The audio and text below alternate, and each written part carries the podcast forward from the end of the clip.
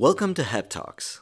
I'm Luke Kemper, and for this episode, I went to Rowland Hill Nursery School and Children's Center, which received an outstanding grade from Ofsted on its most recent inspection. I wanted to see what an outstanding early years provision looks like, and how the school fostered such a successful and joy filled environment for its students. So, I read the Ofsted report and set off to meet with Sian McDermott, the head teacher at Rowland Hill. Sian kindly took me around the school, where I saw children playing and learning with equal vigor. The following is the conversation we had about Rowland Hill and its outstanding Ofsted grade. Lauren, should we do some singing? What, what kind of song should we sing next? Spider-Man can? I don't think I know that song. Can you teach me?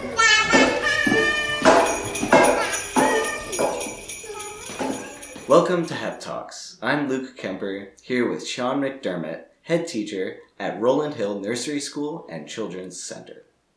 Sian, thank you for joining me. Hi, Luke. It's lovely to talk to you today. So, first of all, thank you for showing me around Rowland Hill. I really enjoyed the, the tour that we had, and I appreciate that. I will be sending out some pictures and um, hopefully some, some audio from the school to kind of complement this podcast. But before we get into more about the school, can you maybe just introduce yourself a little bit? Yeah, I'm Sian McDermott. I'm the head teacher here at Rowland Hill Nursery School and Children's Centre. I've been here for three years. Um, it's been a really good three years. It's been difficult at times with the pandemic. However, um, yeah, we've come out the other side, and uh, it's it's it's a great place to be. Yeah, yeah, and that has been proved by your recent uh, outstanding Ofsted report. So, congratulations for that, first of all. Thank you. And um, yeah, a lot of what we're going to talk about today is kind of uh, focused on that. And um, I think it would be interesting for other heads, other teachers, and other uh, nursery school heads to listen to this and um, figure out how did you guys get outstanding. so um, let's just rewind a little bit and say if you had to give a short introduction of Rowland Hill to someone, how would you talk about it? Okay, so Rowland Hill is a maintained nursery school in Haringey. It's on White Hart Lane, which is one of the most deprived wards in London and in the UK. We've got about 100 children, 170 children on roll. Uh, in the school, and then we have a children's centre where there are 900 families locally who are registered, and between 200 and 400 families come in and access the children's centre services. We're really lucky in Haringey that the council still fully fund children's centres, so there's lots of groups for families, and it's a fully integrated centre with um, health colleagues working with families as well. Um, unfortunately, there are only 400 maintained nursery schools left in the UK now, so we are pretty special. And in Haringey, we're really lucky to have three maintained nursery schools in the borough. We also work with those three maintained nursery schools to provide training and development for early years practitioners and teachers in Haringey and beyond. And, and we do that through the Haringey Nursery School Training Consortium, which is um, you know, it's growing from strength to strength every year. Great. So, being an LA maintained nursery school, what is how does that stand apart from a, a let's say normal nursery school? And I mean, you mentioned a little bit about it, um, but are there any things that really, well, yeah, what does that LA maintained kind of label mean? Well, so we're in nursery schools, so we're inspected in the same way as a primary school or a secondary school. Uh, we have to have fully qualified teachers, which is different to the private, voluntary, and independent sector. Uh, we also um, get a little bit extra funding, um, which supports uh, uh, our inclusion um, and it helps us really drive early years pedagogy um, and to be, you know, leaders in in the area of learning, really. Yeah. Okay. Um, so, shall we jump into talking a little bit about the Ofsted report then? Yeah, we can do. Okay, so um, one of my I, I, noticed a few things about the report, and um, one of them was that they mentioned that this was a place of joy. I love that. Um, but what does it mean, and and how did Rowland Hill achieve that? Well, as the head teacher, I would say there's nowhere better in the world than a maintained nursery school. On a cold winter's day, on a sunny afternoon, actually, I was over I was overjoyed that the inspection team saw the joy at Rowland Hill. It's interesting because I once heard somebody describe uh, nursery schools as the place where children would want to be, the place where children would want to learn and grow up, and that's what I strive for here at Rowland Hill. Um, we put children in into the heart of all our decision making and everything we do. We allow children to be the drivers of their own learning, and we let them wallow in their fascinations here. However, you know, we carefully weave the skills and knowledge children need and prepare them for the next stage in their education. But in essence, there is joy at Rowland Hill, and you know, as the inspection report said, you know, you can hear joy and, and glee, and you can hear children and see them being fascinated in the world that they're growing. Yeah, I like that term, wallow in fascination. I always think of wallow having, you know, bad connotations, but but in this uh, instance, it sounds quite good. okay, great. Um, so another thing that was mentioned was the SEND provision, um, and it was commended by Ofsted. Um, what does that entail that makes it outstanding here? I think we ensure that everyone's included. There are 12 places at Rowland Hill for children with complex needs, and each year, probably between 30 or 40% of our children are on our SEND register. Um, what I would say is, um, when the, when the inspector was walking around, initially uh, she said, I, I don't see children with SEND, and, and we sometimes had to point them out to her and show how we were scaffolding their learning. And that's simply because we've really developed our learning environment here to ensure that it's inclusive for all children. Our SENCO works really hard with our key people, with our teachers, to make sure that the teaching is adapted for every individual child to ensure that they are included and they achieve in school. Many of our children go on to special schools, and some who have additional needs do go on to be in mainstream school. But you know, we really ensure that all of our children are included in our curriculum and are are learning every single day. No, that's incredible, and and that sounds really um, great that they couldn't even tell, you know. um, but um, just going on that, so you said that you know your teaching is adapted and the staff uh, adapts the teaching, uh, which I know is something that Ofsted wants, but also. You know, can sometimes lead to a lot of extra work. Well, maybe not extra work. Yeah, probably extra work for the staff. Um, so, is that is that an issue sometimes, or I think the staff team here are ambitious for children and they see every child as being unique. They get to know them, they build relationships with the child and their family before they come in, often through our children's centre, hmm. before they come into school. And what we do is really try to hone in on what the child's strengths are mm-hmm. and sometimes their next steps, which sometimes are very, very small steps.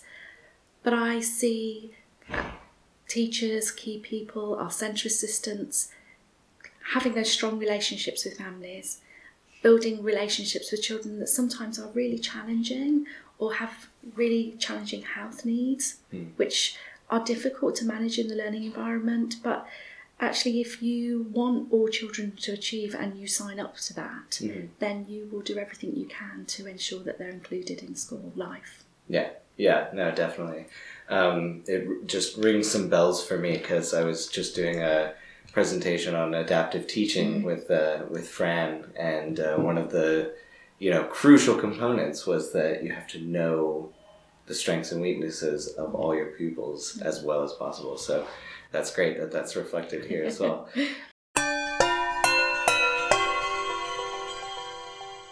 So another thing that came up, and and this was something that I was particularly taken by, uh, was this love of reading and stories.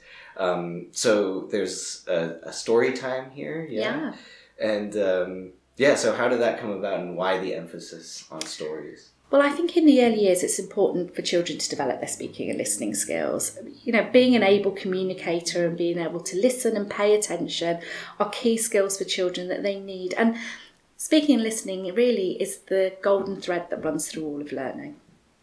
Um, we've made early years integral to everything we do here at Rowland Hill. Children hear stories every day, all day, all the time. You can hear stories being read out loud during the morning or the afternoon or talking times at the end of each session. We ensure that we've got attractive book areas and that children love stories and stories are brought to life through puppets and props. Around two years ago, we uh, audited our core texts in the school because we really wanted the text that we use to support early reading to reflect the community that we work in. And by doing this, what we did was we chose authors from diverse backgrounds. Uh, we chose books where the main protagonist has challenged stereotypes. And you know, an example of this would be something like Ruby's Sword or Errol's Garden so that when the children are hearing stories and looking at images, there are images that they can relate to.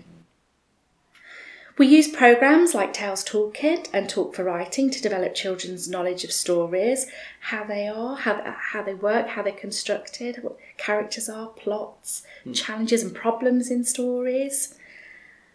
For me, I think what's really wonderful is to walk around the school and see children curled up in the book corner playing at, you know, looking at a book, or maybe our two year olds or our one year olds just playfully investigating board books. We take stories outside, and uh, we, you know, you'll often see us acting out stories in the garden on rainy days or muddy days.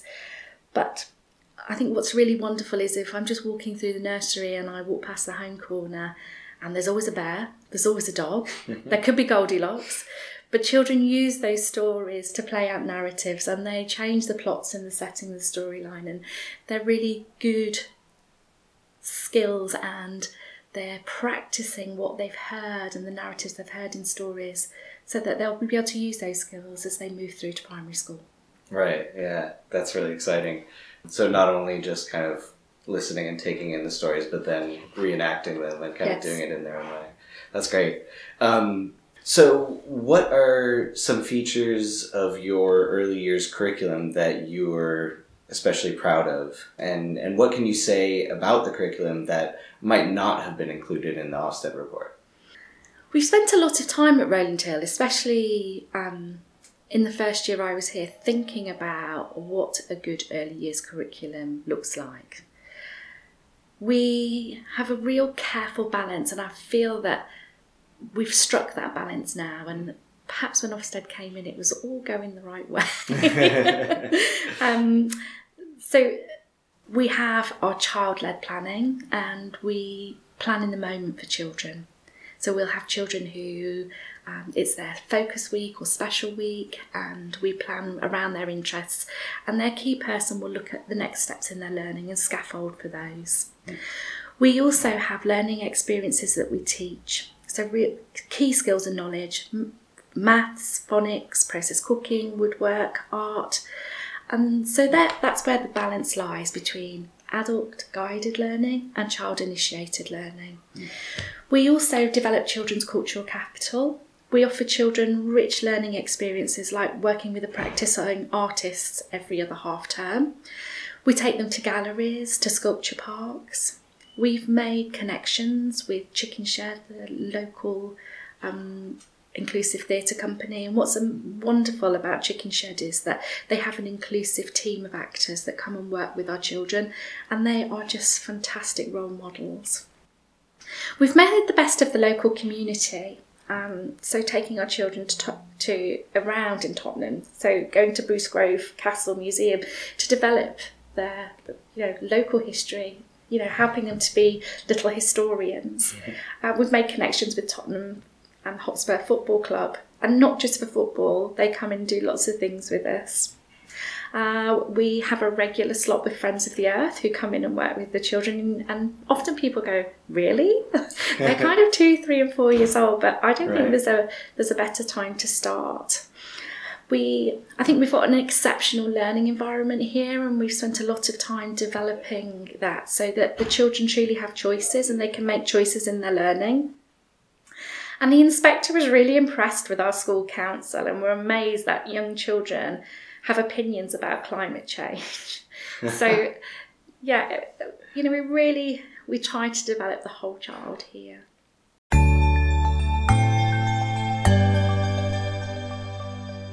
incredibly impressive and actually there's a, a, few parts of that that i'd love to unpack a little mm-hmm. bit more um, so first of all so you said you get to go out to like the yep. bruce castle museum yeah. and things like that in the local community. Uh, how often does that happen? And is it yeah i mean does that feel like that's a really important part of it, like getting out of the school is a really important part of the curriculum that should be a time should be devoted to? Absolutely. It's really important because we can do so much here in school. And we did make you know best use of opportunities when we couldn't go out during the pandemic mm. and we you know we did things like set up our own youtube channel here and mm. uh, you know lots of our staff present on on our youtube channel and you know we use technology to take children on virtual tours of museums. But actually, there's nothing like going out. You know, children under five learn through all of their senses. Mm-hmm. And so it's really important that they go out and have hands on experiences. Equally, some of our families can't afford to take their children to places, and uh, for whatever reason, and it's wonderful for the children to go out and experience the world. And I'm a great believer that there are so many wonderful resources and places in our local community in Haringey and Tottenham, and so it's about showing families where they are and what they can do, you know, outside of the school day.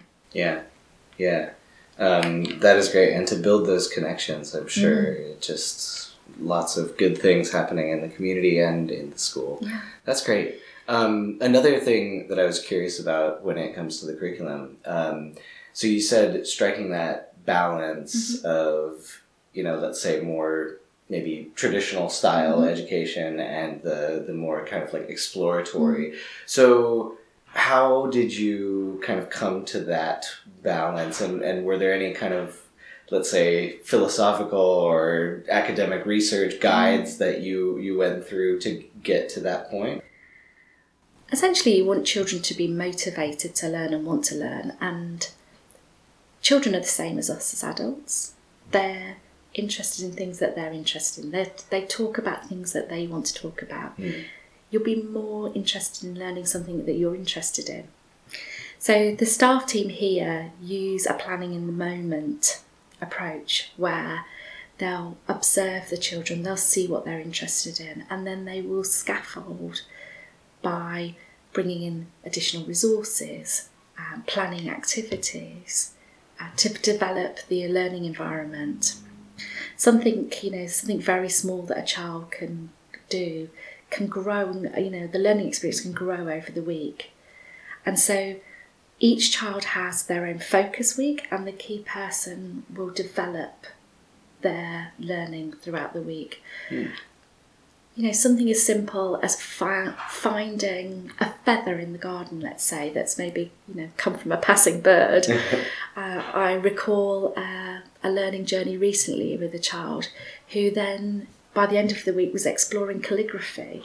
Mm. With, with their key person because they were interested in feathers. What do feathers do? And then they started looking at feathers in different contexts. And the learning that came from that was you, there was no lid on it.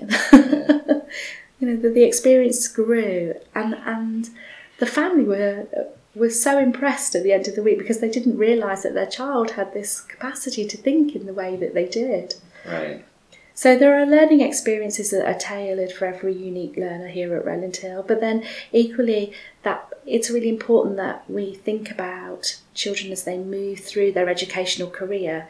They need to be able to, as I talked about earlier, um, develop their speaking and listening skills. They need to develop, you know, key skills like being able to count, hold a pencil, have early awareness of phonics um, be able to develop their fine and gross motor skills. Mm. So all those things are the experiences what we would say are adult guided, where the mm. adult guides the child through the things that they need for the next step in their education. Right, right. As it's just very impressive that you can um, find that kind of perfect balance between the two, because I, th- I think that takes a lot of work. It's not easy. Yeah. I would agree with that. And what I think is the key to our success here is at Rowland Hill is having a highly skilled staff team who really understand the needs of young children and have a, an amazing grounding in child development. Hmm, hmm. That's great.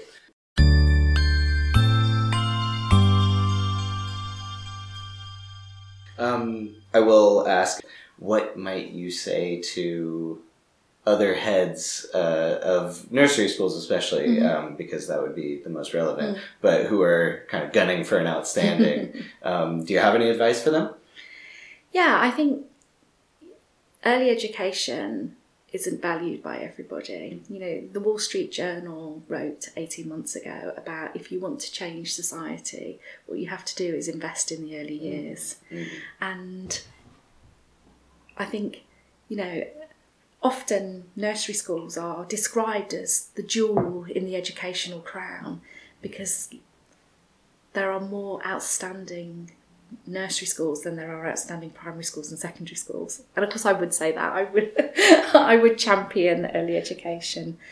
But I think it's really important and I think, you know, for leaders in early years, they should really value what they do every day because it's hard work.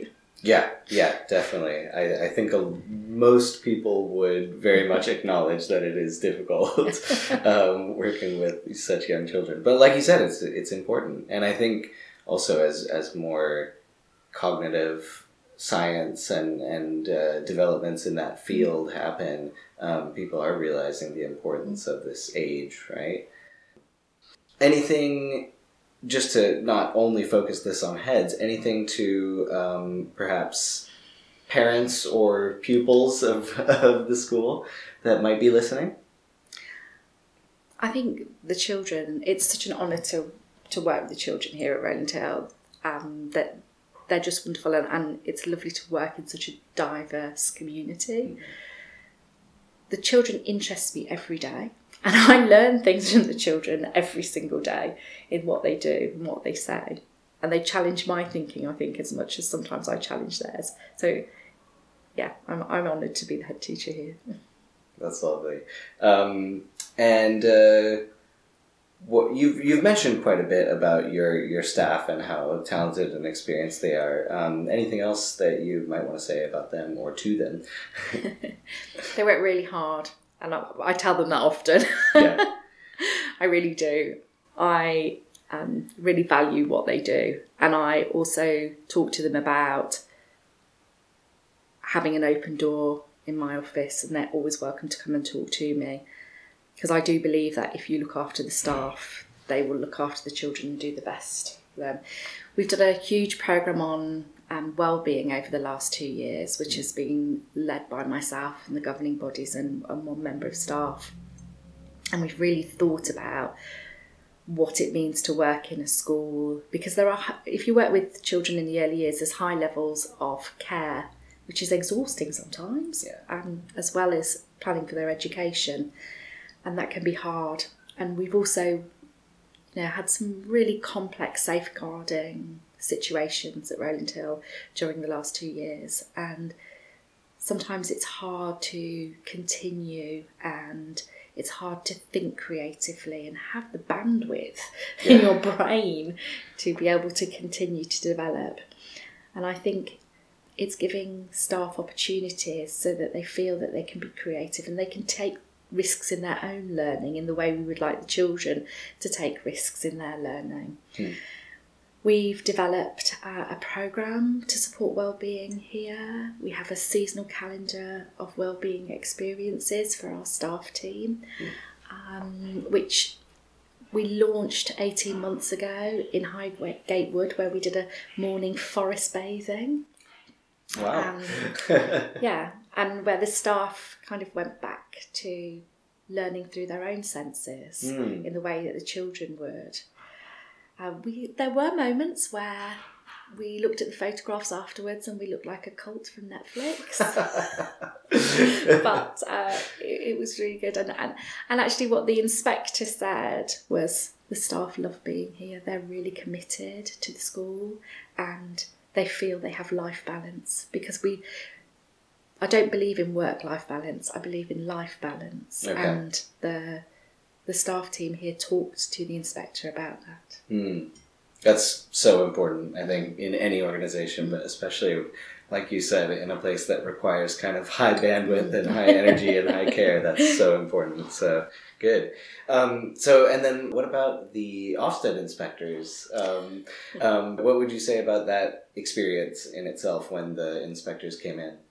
So the inspection was over two days. Uh, the first day, the inspectors really challenged senior leaders here because I was very clear that Rowland Hill is outstanding, and I said that in all the papers that I passed to Ofsted prior to the inspection, to the inspectors on, on arrival through myself, the school development plan, uh, the reports that came from colleagues who had been in to support us on our, our journey.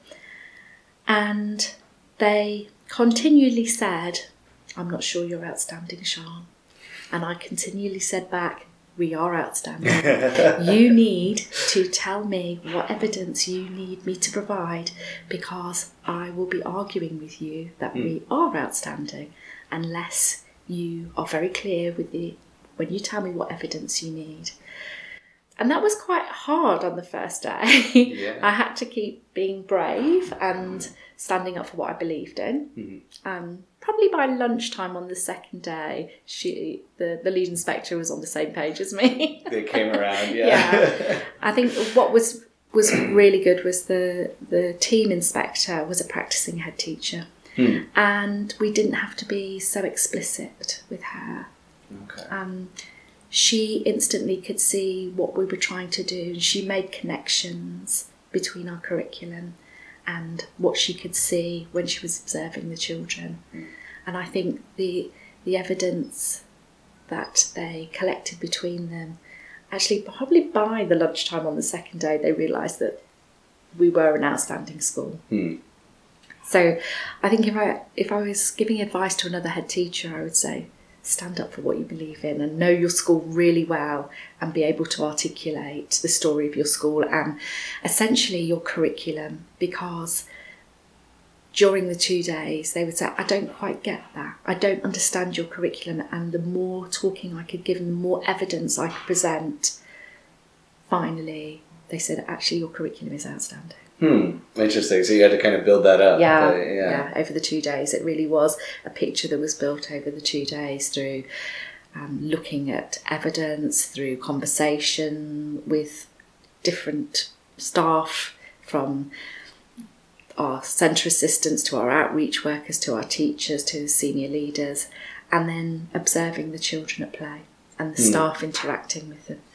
Right, right. No, that that is interesting. and I think that will be helpful to to for other head teachers to know. Um, so yeah, thanks for that.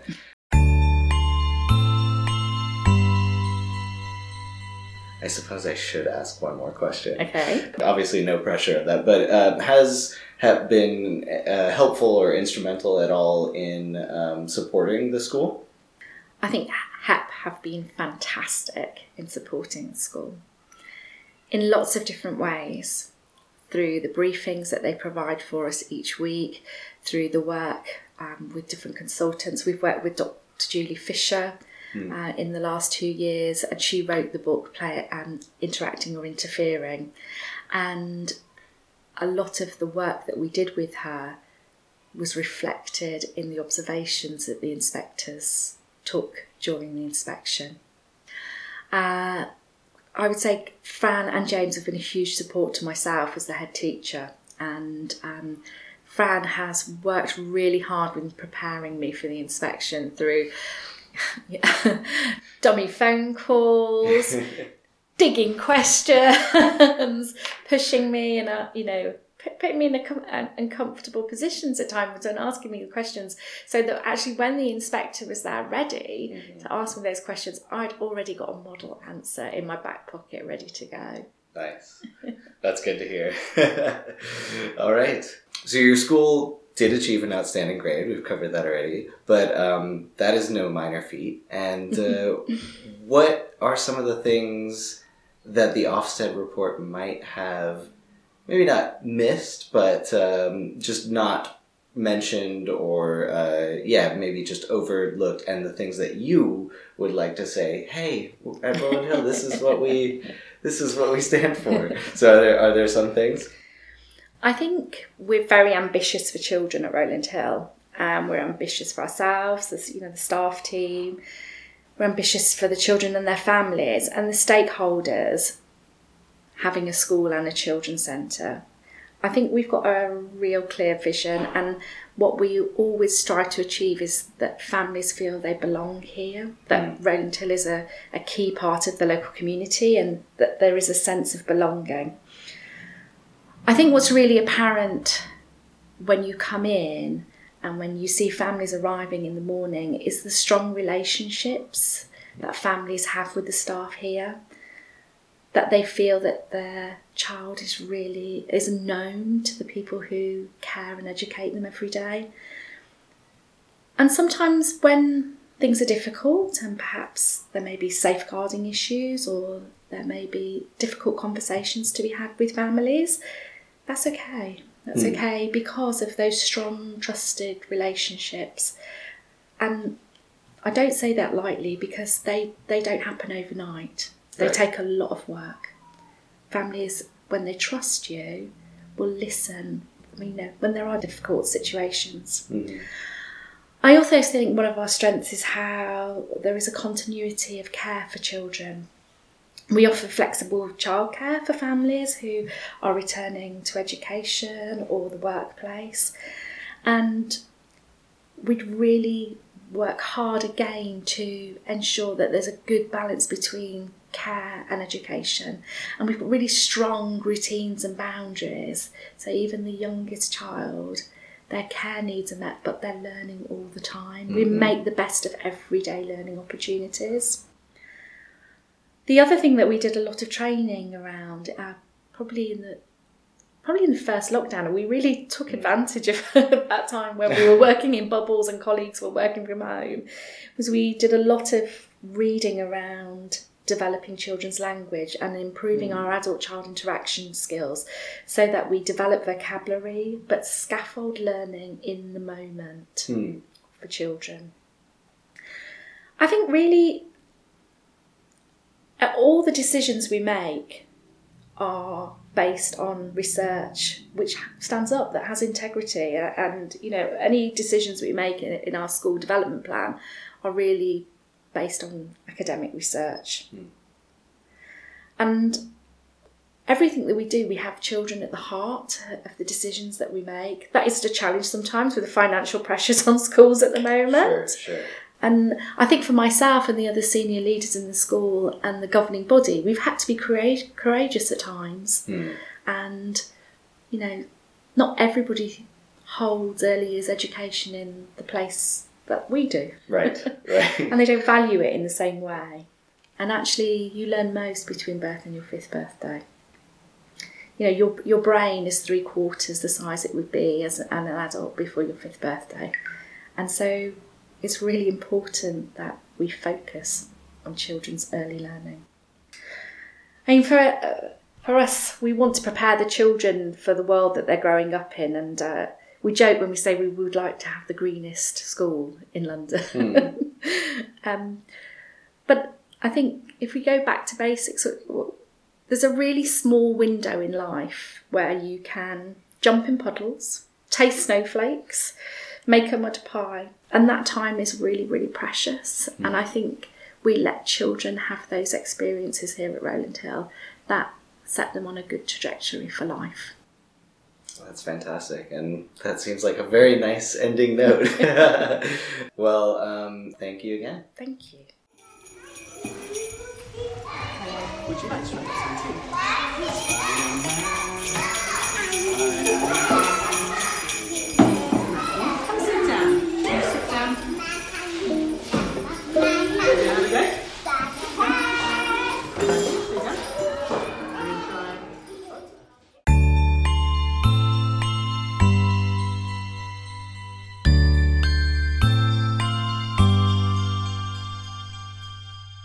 that was Sian McDermott speaking about Rowland Hill Nursery School and Children's Center and its most recent Ofsted inspection, for which it received a grade of outstanding. To find out more about what Rowland Hill does, check out the blog post on HEP's website. The link is in the show notes. HEP Talks will be back soon with many more exciting interviews, so don't forget to subscribe if you enjoyed the episode. Every Monday, we also host the HEP Brief with myself and Maya Cardwell bringing you up to date with all the latest in education. Until next time, I'm Luke Kemper, and thank you for listening to HEP Talks.